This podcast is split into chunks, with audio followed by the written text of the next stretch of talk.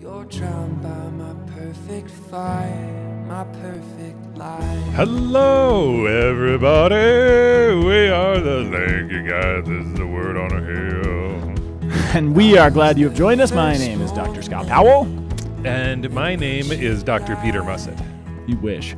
I wish I was a doctor. It takes a lot of work. It really does take a lot of work. I'm Father Peter Mussett. You, are, wish. which is more important ontologically than being a doctor. Let's be honest about this. I am being honest. Anto. Onto. You know, And my I- sidekick Onto.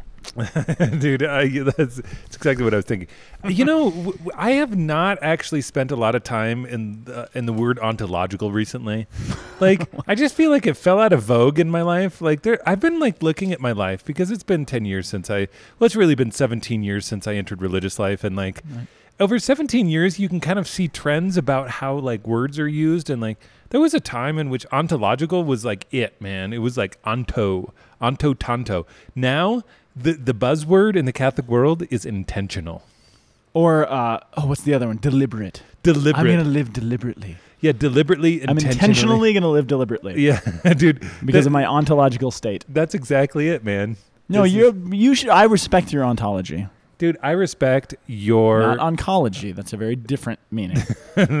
but yes, ontologically, what we mean by that is that when Father Peter became a priest, his whole being changed. He is different than he fundamentally different than he was before. Just like when we're baptized, we are ontologically changed. We're different than we were before that. Right. In case we've lost any of you in the first 50 seconds of the podcast. Yeah, yeah. Onto- Anyway. ontological li- literally just means the state of being Yeah. in which you exist in. And Father Peter being a priest is ontologically higher than my being a doctor. Let's It just is be true. honest. Dude, So- I think a dog is licking the back of my leg. He's not. There's a dog wandering around back there. This is funny. We've had uh, we've got a theme of doing podcasts with audiences of one lately. Yeah. So last week we had Keenan just sitting in the background, and this week we have Megan and her dog Simon, Yep. both of whom just wandered away. Oh, they just One time we got them a shout out. They left. but I see Megan's computer open, so she'll be back. Dude, and uh, Summer's weird. Summer's scat- this it, it's sort of representative of summer for us around the student center because there's just scatterings of people. it's really wild. Um, I had uh, I had brunch last week with uh, uh, uh, Monica Finan and her family, and uh, they hooked us up with some Trolli uh, Trolli uh, Brite Gummy crawlers, Oh, sour Brite crawlers. sour. and some limon um, hot Cheetos. It was in Red Bull. I mean, like the, it's like pure love. Like all the worst things we could possibly have. I always feel like so loved when when people like give me gifts out of what they know oh, about yeah. who I am, and like it's just the best. So thanks for loving on me. It was a totally awesome conversation. You know how it's you know how it can be like weird when you reconnect with like high school friends. Oh, was she a high school friend? well, actually, she was really elementary school friend. Wow, settle yeah, up. And and then middle school. Like I met her in between elementary and middle school, and Nice. um, my brothers, our brothers, tried to hook us up, and uh, and we we just I, I met her at a, at a Tony Hawk skate demo. Really? Yeah, at at the Young Americans Bank in Cherry Creek. Tony Hawk was around back then? Oh, elementary school? dude! Oh no, man! This is it. Tony Hawk is like older than all of us. Well, and- that's good. And I met that's always reassuring. And I was like, Monica, she's cool, and we've stayed friends ever since. And uh, and her dad's a deacon, and she's super cool. So this is like Hmm. an extended shout out to one of those people to where we ended up having really good conversation. Because one of the things that can happen was like old time friends. Sometimes all you end up talking about is like the old days versus Yeah. like actually being able to share life. Enter and- into the present moment. yeah, and like so, it was just this really cool moment of having brunch with her and her family, and being able to enter into this really cool present moment with them. It was That's really very fun. cool. Well, go Monica. Here's your shout out. Whoop whoop. We are in the 11th Sunday of Ordinary Time this week. Um, yes, And our readings this week are coming from, first of all, the book of 2nd Samuel, uh, chapter 12, verses 7 through 10, and then thrown in for good measure, verse 13. do you want me to do the psalm? that responsorial psalm is. Psalm 32, 1 to 2, 5, 7, 11, and 5c for the responsicle. Mmm, responsicles. Dude, That's a summer treat Yes, there ever was one. seriously, summertime, everybody needs a responsicle, dude. Hot in the fridge or cold in the freezer. dude, hey, Or- if you have a responsicle hot in the fridge, something has gone terribly responsicles erroneous. are hot. hot. Hot responsicles. Anyway, our second reading is coming from the book of Galatians, Paul's epistle, chapter 2, verse 16, and then jumping to verse 19 through 21. Whoop whoop. And then um, following that, we have the longer form of Luke. You better believe we do. Because, like, I mean, really, are we going to No. just do the short form? No, that's Um, not what we do on this podcast. That's not what we're all about. We're about the long form. Boom. Luke 736 to 8 3. yeah, man. Well, that's that. Last we've kind of jumped. Last Hold week, on. Isn't that Yes. a news program? Burp, burp, burp. Simon is trying to uh, take my mic away from me. No, me. he's trying to get the ball that's underneath your feet, underneath Oh. the couch that I f- threw. And dude, the way you just hit that couch was so delightful. the You- way I hit the couch. yeah, with your head. He went to go look, and his head just got totally jacked. I hit the mic stand. Thank you, Megan. Megan, yeah, look at that. Simon's so happy. All right, the people don't care about this. What they care about is Second Samuel. Dude, okay, so I'm looking at Give the people what they want. Yeah. So the context of this, I mean, Context this is key. This is like the biggest uh, story of all time. We all know this story. You It's a know, big one. Yeah, you have, you have King David. He's hanging out in really in in, in Jerusalem, right? Yeah, yeah. And, In the and, uh, palace. in the palace. The when, palace. when he probably shouldn't have been hanging out in the palace. Well, it says explicitly he shouldn't have been hanging out in the palace. Yeah, and so so he's hanging out, and so one of the wives of one of his officers is um, By the way, this is if you want the context that Father Peter's talking about, which is which is really necessary for the reading that we're going to get this week. Uh, This is a great example of how the church really does presume a certain amount of knowledge upon us. That when we get certain readings in the mass, there is a presumption that we either know or we're going to find out what the context for this is. So the context you're talking about comes from 2 Samuel chapter 11. That's the story, and we're going to pick it up in chapter 12, We've which been is in- the fallout from what David has done. absolutely so so he's hanging out. He really shouldn't have been there. One day he wakes up. wh- What is it? He wakes up from his siesta, Yeah, a long nap. He was sleeping on the couch. dude. Which is you know sometimes you have to take the nap. yeah, you do, but but the scripture, I mean, chapter eleven s- explicitly tells us that it was the season, it was the time of the year that kings usually go to war, and when the kings are supposed to be off at battle leading their troops, it says David was asleep taking a nap on the couch, which that's your first sign, like, oh wait a second, And maybe you shouldn't be doing that. Maybe there's someplace else you ought to be. and and so meanwhile he's like, I'm gonna go out on a balcony and just see what the world is like.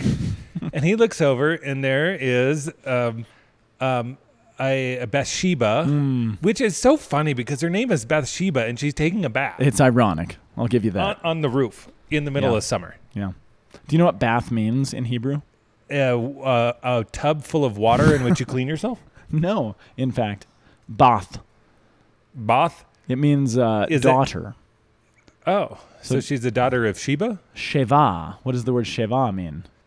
Doesn't it mean uh, like what you do right before you go to work? Sheva. I'm going to go take a Sheva. No, it means oath. So literally, her name means the daughter of the oath. That makes me feel uncomfortable. It should make you uncomfortable, partially because remember in the. Um, uh, sorry, so you didn't fully finish telling the story, but yeah, so finish telling the story, and then we'll come back to so why that makes us feel so bad. Here's King David. He's hanging out, looking over the balcony, and here's um, Bathsheba taking a bath after the afternoon siesta in full view of the king's balcony. Let's be honest about some here. Sometimes, th- like the wiles. I mean, okay, I was- see was- where you're going. Well, this is the question: w- Was she trying to ensnare him, or was this a normal behavior?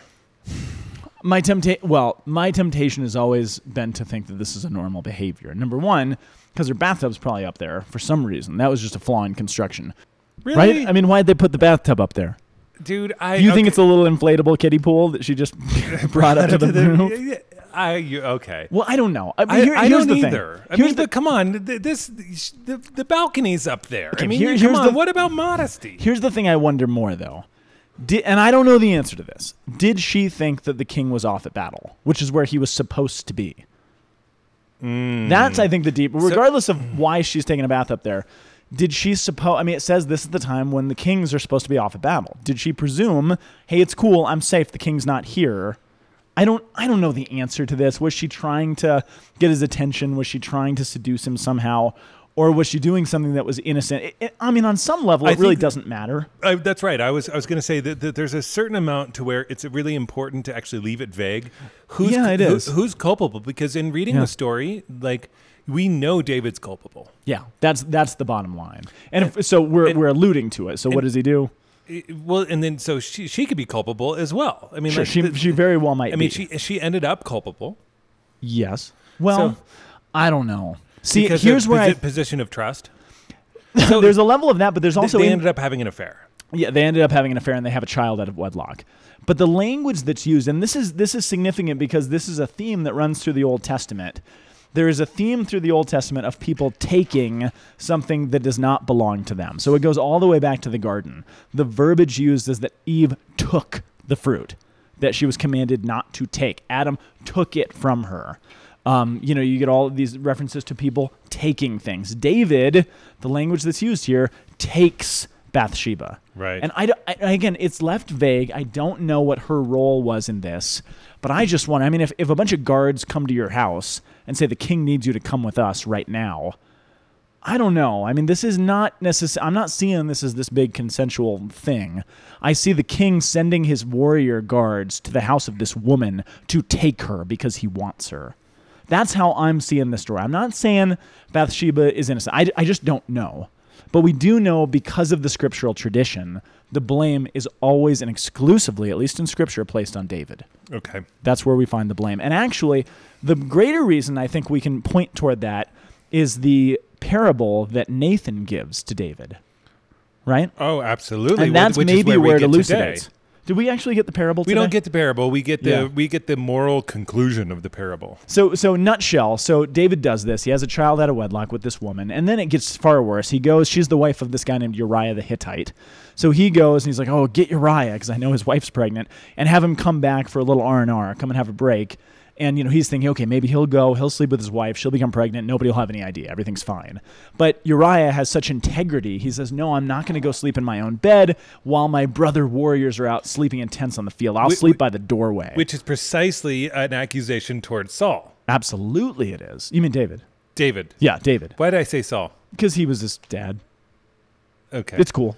But yeah, so it's totally an accusation toward him, and he has integrity. So David is mad. He's he's ticked off about this. So he says, oh, "Fine," and out of frustration, probably, he says, "Fine, send Uriah to the front lines, because then I'll know he'll be killed." Yeah. And what he knows is people all they'll know is that Uriah came back home for a little R and R. They didn't know he didn't sleep with his wife. They didn't know he didn't go and sleep in his own bed. All they know he was at home, and now he's on the front lines, and now he's dead, and his wife is pregnant. No one will be the wiser. I've solved the problem, right? Mystery solved.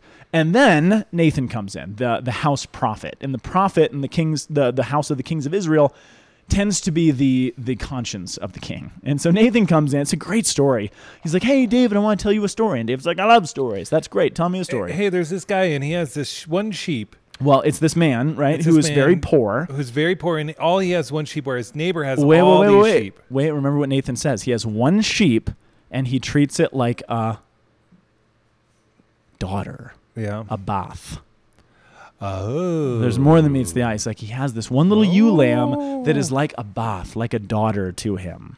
So there's all of these little things. Oh. And he's got a next door neighbor who's this rich and powerful king, and he has tons of sheep and anything he wants to. And then he has some friends come over, and then he's like, "Hey, we'll kill that sheep and eat it." Yeah. But literally, you get the image of taking forcefully, which is why I'm prone to thinking that Bathsheba was taken by force, because that's what happens in Nathan's parable. Wow. Again, I don't know, but that's the way that Nathan describes it. And of course, David is furious. He's like, oh man, that guy needs to be punished. He needs to be punished tenfold for what he did. And what an awful person. Yeah, he rendered he renders judgment in a Yeah. par- parabolic form, and then ends up rendering judgment upon himself.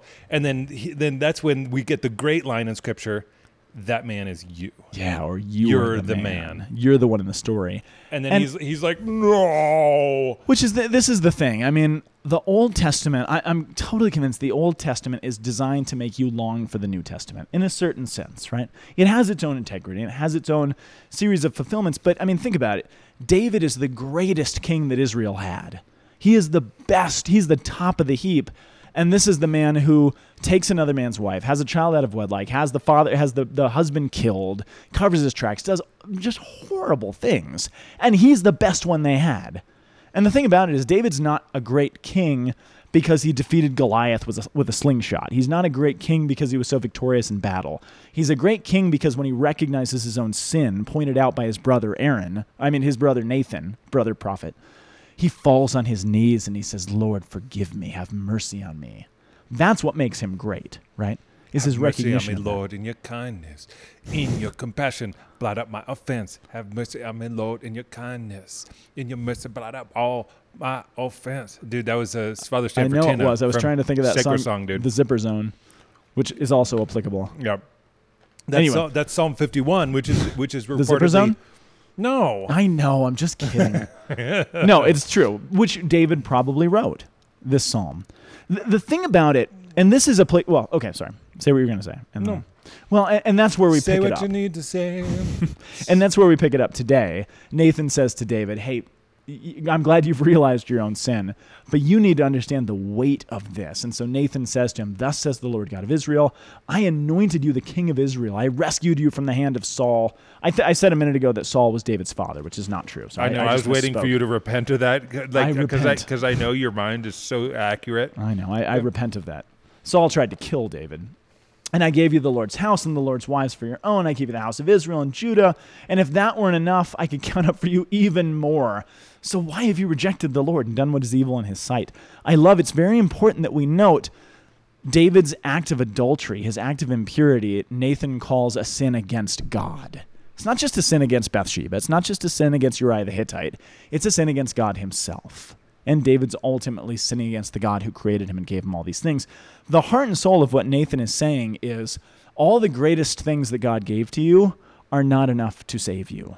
Being a king, being wealthy, being rich, having everything you want, having this military prowess, it's not enough to actually give you the salvation that you need. David needs more. And it's interesting, and I know we've talked about this in the podcast, but I'm always struck by it. If you read any of the histories of the kings of the ancient Near East, right? The Mesopotamian kings or the Egyptians or you know the Babylonians or the Assyrians, and you read the stories of their histories and their kings, and you can go archaeologists have found all these things. Every king that they have is perfect, every decision they make is right, every war they fight they win, everything they do is righteous and just. And because the victors always write the history, right? until you get to Israel. Until you get to Israel. which is like the the victor. I mean, like the fact that the the publishing of Nathan's uh, Nathan's total judgment against what's actually taking place with David. But that's the story of the Old Testament. I mean, every king is awful. Exactly. It's like, uh, and, and because it's exactly what you're saying there. Yeah. There, in the distortion, in the dysfunction, remains a promise. And that's actually, I was talking about this a couple of weeks ago uh, on Trinitarian Sunday of saying, like, the, how there is a promise that when we know our relationships are not 100% pure, they're not all the way it worked out, and that we know that dysfunction is not actually supposed to be there. that- Dysfunction junction, what's your function? Boom. Sorry. That in fact, it actually is a promise that there is a pure reality of relationality. There's a pure relationship that is a promise. And so we see these kings and we say, oh man, even the very best is doing this. How do we actually maintain and, and look and re- retain hope so that we can say, who is going to be the righteous, just king? Yeah, there's also the simple fact that, I mean, all these other histories of all the kings, they're so perfect and people worship them as gods. What Israel is meant to remember is that the kings are not the gods. You'd never be tempted to worship David. Never be tempted to worship Saul or Never Solomon. be tempted to worship your pastor. Never be well, never be tempted to worship the Pope. The, the New Testament makes a decision. The first Pope, the one who Jesus gives the keys to the kingdom, the New Testament highlights that he was a hothead who denies Jesus three times, totally turns his back on him, whips out his sword, tries to kill a guy at the wrong reasons, gets re- rebuked by Jesus, by called Satan by Jesus. I mean, it's this built-in reminder. Look, the Pope himself is not God. Peter, the one that Jesus chose, he's not the one to worship. Neither is your pastor, neither is your bishop. It's God alone. And it's built in that you never make the mistake of doing that. Right. Which is which is just really good. But what the new the first reading is saying is that all the human benefits in the world will not actually save you. Right? That's what that's what Nathan is saying to David. You can have all of the greatest things in the world, you can be given all the benefits in the world, it cannot save you. And again, that reading is setting you up for the need for a savior, which Jesus is going to fulfill. and That's our, the heart and soul. And our psalm is actually going to fulfill. Absolutely it does. What Lord, points toward the fulfillment? Forgive me, forgive the wrong I have done. Psalm Just 32, yeah. straight up. Yeah, blessed is he whose fault is taken away, whose sin is covered. Blessed is the man to whom the Lord imputes no guilt, in whose spirit there is no guile. It doesn't say, Blessed is the man who never sins. Blessed is the man who is perfect. Blessed is the man who's super, fantastic. Blessed is the man whose fault is taken away. How can a fault be taken away? Because you repent of it, and God has forgiven you and reconciled you. David is the man who is blessed, not Right. because he didn't do anything wrong, but because that guilt through his penance, through his repentance, is taken away. Yes. And that's really important because we can't do that for ourselves. And what Nathan is trying to say to David is you can't forgive yourself. I mean, forgive yourself. I, I get that's an important concept, but you're not that- isn't going to a just- fix this. Isn't that a Justin Bieber song? You got to forgive yourself. Maybe. No, that's love yourself. That's Maybe. that's off the new Justin Bieber album. Really? Did you just say that? You got to Oh, love you want that on the podcast? Yeah. All right. You you you do what you you do what you want to do. Dude, I do me. Come on, dude. You, You got do. to love yourself, man. Which actually does take us perfectly into the reading from Galatians. And remember, we talked a little bit about Galatians last week. Galatia, it's this region in Asia Minor, present day Turkey, of all of these churches wh- who have in lar- Really? I'm trying to make profound. In all the clubs you get in using my name. Come on. Come on. I actually know that song. That's Justin Bieber? Yeah, that's Bieber, dude. Bieber, I have Bieber fever now. okay, what were you saying? by I don't way? know. I don't know what I you don't know were what I was either. saying. Doggone it, Father Peter. It was going to be profound, too. Dang it. It was going to be the title of the podcast. no, whatever it was. wasn't, dude. I don't know what it was. Anyway, Galatia, it's these series of churches who Paul has established. He has left people in charge, and now other people have come in to undermine Paul Yep. and tell the churches, hey, he lied to you. He was wrong. You need to reject this guy.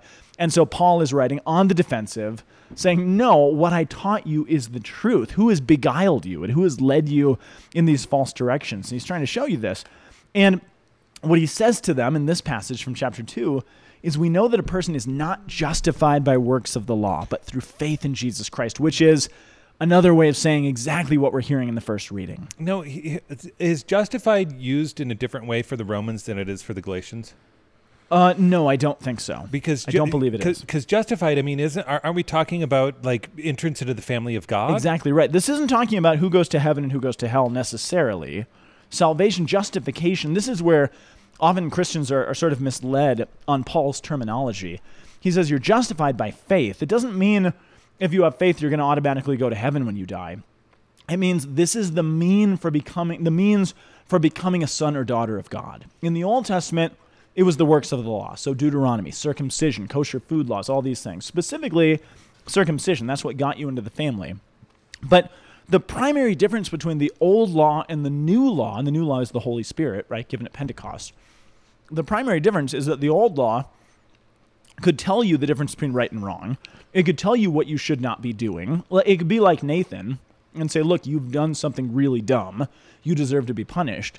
But it couldn't give you, it couldn't empower you to actually do what you are supposed to do. Exactly. It could tell you what you're supposed to do, but it couldn't actually help you do it. Right. It's it's it's like here's the law, but you know, just just buckle down. Right. Versus no, here here's actually like here's a new way. And this Paul- is actually the way and the truth and the life. But it begs the question why would God wait so long and let the people suffer under this law that was never going to save them if he didn't have to? And the answer, Paul actually gives it in Romans, he he alludes to it, which is that God needed to take so much time so that we, the people of God, could actually see that we need a Savior. The law is not going to do it. The kingship of David is not going to do it. None of these things are actually going to make us the people we want them to make us, that God wants us to be. But the problem was they believed that they could. David seems to believe that his kingship can make him the man he wants to Ah. be. People believe the Pharisees and the gospel reading believed that the words of the laws of Deuteronomy and the extra laws that they've written on top of them will actually succeed in making them the people they want to be, or God wants them to be. And what Paul is saying to the Galatians is that's not true. And the reason God allowed you to have this law and suffer under the weight of it for so long was precisely to show you that the law could not do it. It could remind you, it could tell you again and again, it could be like Nathan. The law was like Nathan. Nathan is very good, and the law is very good because sometimes we need to be accused of our own sin. And we need to have someone tell us, look at what you've done. Right. That's what the law can do. but it can't take us beyond that. And that's why we actually need Jesus. That's Paul's point in Galatians is that we need Jesus to actually take us out of where David was. Right. Does that make sense? It, it makes a ton of sense. I mean, that's why when the, the, the guy who comes up to Jesus and says, uh, "Hey, what what's the uh, summary of the law? What's Yeah, the yeah, yo- yeah. what's the yoke?" and and then he answers with understanding. It's, it's, it's worth more than all burnt sacrifices, burnt offerings. He's saying that like like the, the truth of the way that you're talking about is worth more than every ounce of of of um, legal effort. Which even that is clear in the Old Testament, where God makes it clear, I desire mercy and not sacrifice. Yep. And the people don't get that. They don't understand that there is actually something more than what they can see. Right. Which is precisely what Jesus gets to in the gospel. And the gospel, the gospel of Luke is what where we get this. The theme, so each of the gospel writers has a particular theme. They're all telling You think I'm crying on my own? Well, I ain't. what? Come on, that was that was good timing. Oh my gosh. This One is- of these days the tables will be turned. dude. You keep trying to. T- And you get very frustrated when I do. Uh, you do. I, I like. I always am like, dude. It makes me go to the top of my game. Uh, I'll, I'm just a coach, dude.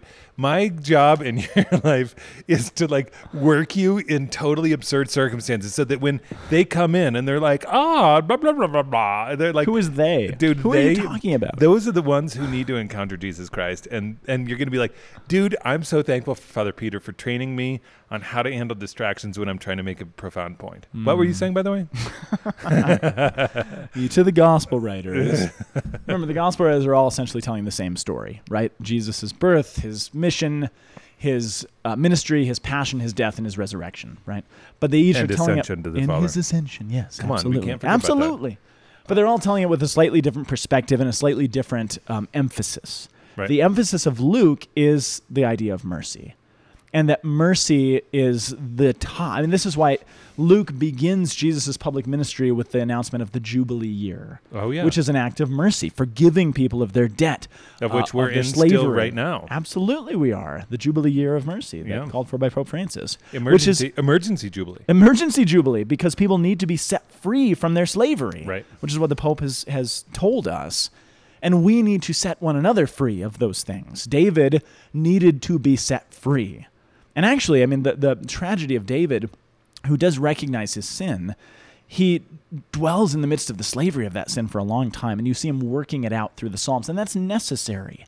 And it is necessary sometimes that we come face to face with our sin but there also comes a point where we need to be freed of it. And so the theme of luke is um, uh, aphesis is the greek word which means to be released from to be set free of. And this reading this passage that we have here i think uh, maybe best embodies luke's idea of being set free and being given mercy. So, what do we have? We have the story where G- a Phar- some Pharisee named Simon invites Jesus to dine with him. And I don't know if this Pharisee is inviting Jesus because he's trying to trick him or, you know, trying to figure him out. Maybe there's a genuine curiosity. He's like, I want to get to know this Jesus. I don't know who this Pharisee is. Yep. We don't know his intentions, but he invites him to have a meal. And Jesus goes to the Pharisee's house. He's sitting on the couch. He's reclining at a table. Which it- which is always important to remember. The invitation of Christ is always answered. Yes, he No, comes. He's going to come in, and sit on your couch. Yeah, yeah. Regardless of like what your experience and like what your your like hope of of of, of like what's gonna happen. Am I gonna trip him up? Yeah, yeah, yeah. or am, okay. like because I mean I can think of so many literary literary converts who said I'm going to totally disprove Jesus Christ Yeah. wrong, and they invite him in, and the next thing Yeah. you know they're like he's pretty cool. no, it's true. Yeah, I like him. And sometimes, like the story of Zacchaeus, sometimes Jesus invites himself to your house without you asking. He's like, I'm coming over today. Get ready, clean it up, right? Right. Which is cool. So Yep. this guy invites him. Uh, so Jesus is sitting there. He's Come at the on table. over, hook me up. We'll have some dinner. And it says that, um, seriously, Simon.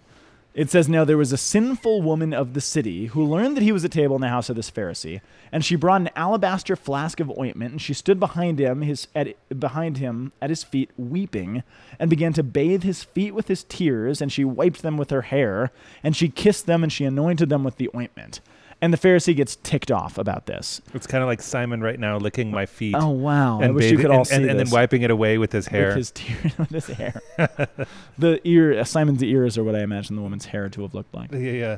But but think about this. So if you guys have heard the story before, if you're familiar with it, the Pharisee's always the bad guy because this woman comes in, she does this profound work of mercy to Jesus, she anoints him, she washes his feet, and the Pharisee's ticked off. And he's like, if you really understood what kind of woman this is, you'd have sent her away. I mean, this is a sinful woman. Right. And we want to make the Pharisee the bad guy, and he is kind of a bad guy. But we also forget, I just imagine you invite someone over to your house for dinner, and some random prostitute like climbs in the window and starts pouring ointment on your guest. You're like, what are you doing here? I mean, Yeah. it's just weird. I think we just need to reconcile the fact that this is a strange scene. Regardless of how the Pharisee is treating this woman when she's there, the fact that she just wandered into his house off the street and starts doing these things, it's just strange. S- Just like what you're doing to Simon now is strange. I'm, I'm petting Simon Are by you, though? wagging his ears. whatever you're doing. Anyway, so there she is, and the Pharisee again. If this man were a prophet, he would know what kind of a woman this is who I is mean- touching him. The implication is that she's a prostitute. I, mean, I, ju- said that, and Yeah, we don't know for sure, but that's I mean, just imagine Tradition. you're you're on your front porch, or you're on your back porch, you're hanging out. Somebody's walking down the alley. This gal comes up. She's like, "Oh my gosh, I know who that is." And but like it's not even that. You're in your dining room. I mean, at least if you're on your back porch, there's some. But you're in the dining room. She had to come in the house. Yeah, dude, it would It's be weird. it would be way intense. Yeah, it would. Or I mean, if he lived in a tent, it'd be very intense. Oh my gosh. Yes. So he's mad, and that he says if Jesus would have known, he would know she is a sinner. And I love Jesus' response. He says to him in reply, Simon, I have something to say to you. And he says, Tell me, teacher, he said. Two people were in debt. So Jesus goes full parable mode.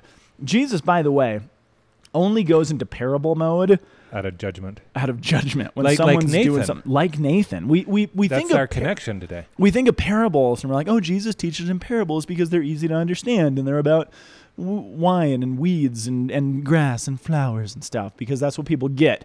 But no, he only teaches in parables to throw people off and to call people out and to confuse people.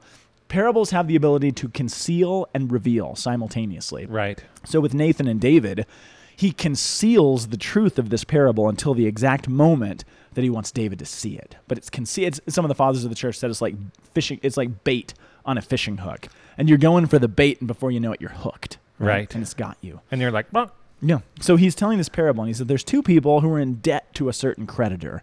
One owed 500 days' wages, the other owed 50. Owed 50. They were both unable to pay for the debt, so he forgave them both. He literally released it. He effaced, uh, uh, effaced both of them. I tried to conjugate a Greek word, which I shouldn't have done. Who will? Which of them will love him more? And Simon said in the reply, "Well, I, as this woman is crying and pouring ointment all over his floor, he's like, uh, well, I guess the one whose larger debt was forgiven." And he said to him, You have judged rightly. And then he turned to the woman. He said to Simon, Do you see this woman? That's my favorite line. do you Because- see her? It's not a rhetorical question. Simon doesn't see a woman, he sees walking sin. He doesn't see this woman. He doesn't see this as a person who's coming to his house. He sees walking sin embodied, mm. sitting on his floor, and he wants nothing to do with her. Do you ah. see this woman, Simon? Because the answer is no, you don't see a woman. You see something else. When I entered your house, you didn't give me water for my feet, but she's bathed them with her tears. She wiped them with her hair. You didn't give me a kiss, but she has not ceased kissing me since the time I entered. You didn't anoint me with oil, but she has anointed my feet with ointment. So I tell you, many sins have been forgiven because many her sins have been forgiven because she has shown great love. He who forgives, uh, to whom little is forgiven, loves little. And he said to her, her sins are forgiven. That parable that Jesus spoke, there's someone with a lot of sin who've been forgiven. Then there's someone with a little sin who've been forgiven. Which one's going to love him more? Well, the one with the greater sin. In the story, who do you think is the one for Jesus who has the greater sin? Pharisee. It's probably the Pharisee. Right. And that's what he doesn't see. That's what the parable is Wow, concealing. That's so big because he's, He's like, well, a prostitute. She has huge sin, right? But no, it's the one who actually can't see the woman behind the prostitute. Right. That's the greater sin. And but what he's saying in that, this isn't just merely calling out this Pharisee to show what a jerk he is. He's talking about if the people who have these huge debt, this sin, realize that it's being forgiven them, Right. what rejoicing they would have. He's telling Simon, I want to forgive you. He's- I want to set he's you on right. the hook, but and if he would pay attention, then he would realize that being on the hook was actually a hook of mercy, Exactly. Wow, but what I've is he never putting his seen trust that. in? His own law. Right, Galatians, right? I am saved by the works of the law. This woman surely will have to be saved by the works of the law. No, so says Paul in Galatians, it's by Jesus and Jesus alone. Right. The Pharisee is blind to the truth of the story. The Pharisee, and I don't know what happens to this Pharisee, but for now, he is if David, he's he's like David if he totally missed the point of Nathan's story and is just blinded to it. David Oof. actually sees it. Oof. The Pharisee is blind to it.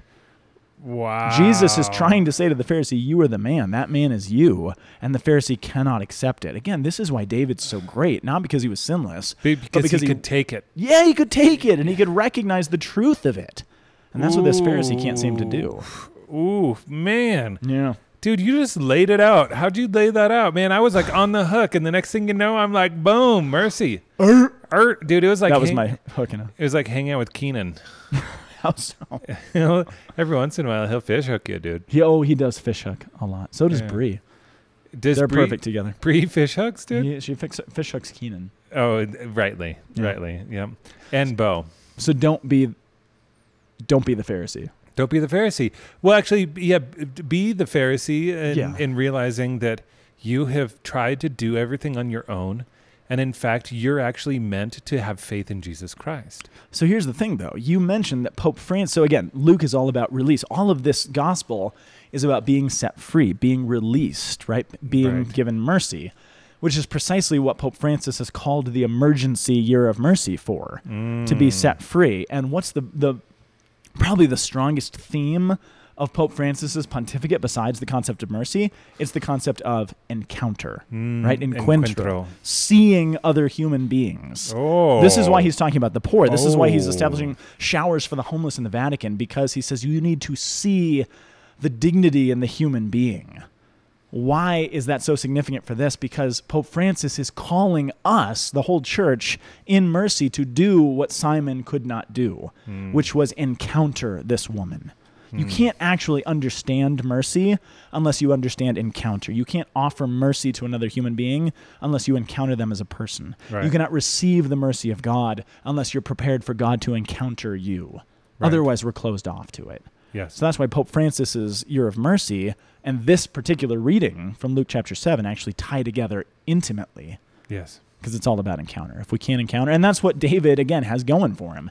He sees Nathan and he understands the encounter. And maybe I, I wonder, David standing there listening to Nathan's story, being called out. I wonder, you know, we can dream, we can speculate, we can meditate. What if in David's mind he saw he met Uriah the Hittite's eyes? He encountered him in that mor- moment and was like, oh. Or he encountered Bathsheba. Mm. He's like, I never really looked at you like a person. You were just a thing to be taken. Or Uriah, you were a thing to be taken. You were a problem to be solved. And what if in that moment of the parable he sees their eyes and he encounters them? That's what makes him drop to his knees because he mm. sees the inherent dignity in these people. That's why he has sinned against God because he didn't see the God given dignity in the human beings that he has just used. That's why the story from Luke is a perfect counterpoint to the reading from 2 Samuel, I think. Boom. Wow. I'm I'm here speechless and really, dude, I'm in awe of you. I'm not you. I'm in awe of the grace of Jesus Christ who poured out in the midst of this um, this podcast. That's better. Simon's trying to run off with the gummy worms. He really is, dude. He's like, no, these gummy worms are not yours, brah. we love you guys. Have a beautiful day. We will be back next week. Have a great week. Okay, peace. The Word on the Hill is a production of the Aquinas Institute for Catholic Thought here in beautiful Boulder, Colorado. You can find us online at www.lankyguys.org. See you next week.